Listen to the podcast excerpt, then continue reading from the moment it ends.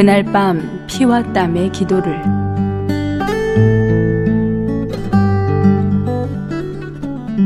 누가복음 22장 44절 예수께서 힘쓰고 애써 더욱 간절히 기도하시니 땀이 땅에 떨어지는 핏방울 같이 되더라. 여러분은 게세만의 동산의 광경을 마땅히 생각해야 합니다. 그날 날씨는 매우 추워서 많은 사람들이 앉아서 불을 쬐고 있었습니다.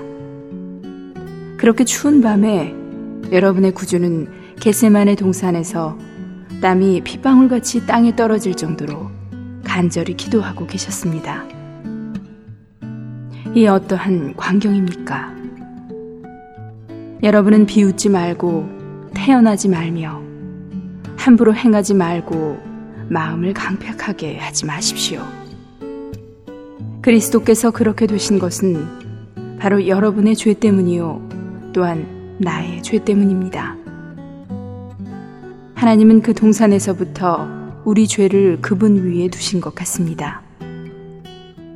이때 십자가의 그림자가 완전히 그리스도를 덮었기 때문에 그분은 마음이 극도로 아팠고 고통스러우셨으며 비통하였고 심지어 땀이 핏방울같이 떨어졌습니다.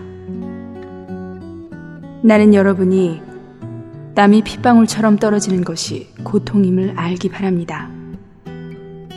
그러나 이런 것들은 얼마 후 그분께서 십자가에 못 박히실 것에 전조에 불과했습니다. 기독도보 4번 중에서 예수 그의 이름은 글로 쓰여 있다기보다는 이 세상의 역사 속에 새겨져 있다. 에머슨